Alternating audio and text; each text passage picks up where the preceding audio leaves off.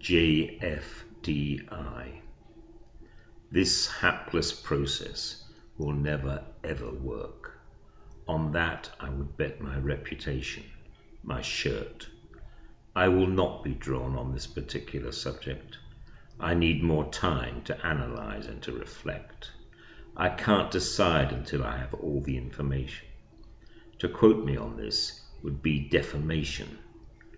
I will not do anything considered reactive, but do not think my demeanour inactive. To embrace that fully would be tempestuous. Snap decisions will never get the best for us. Being proven wrong would be the bitterest pill.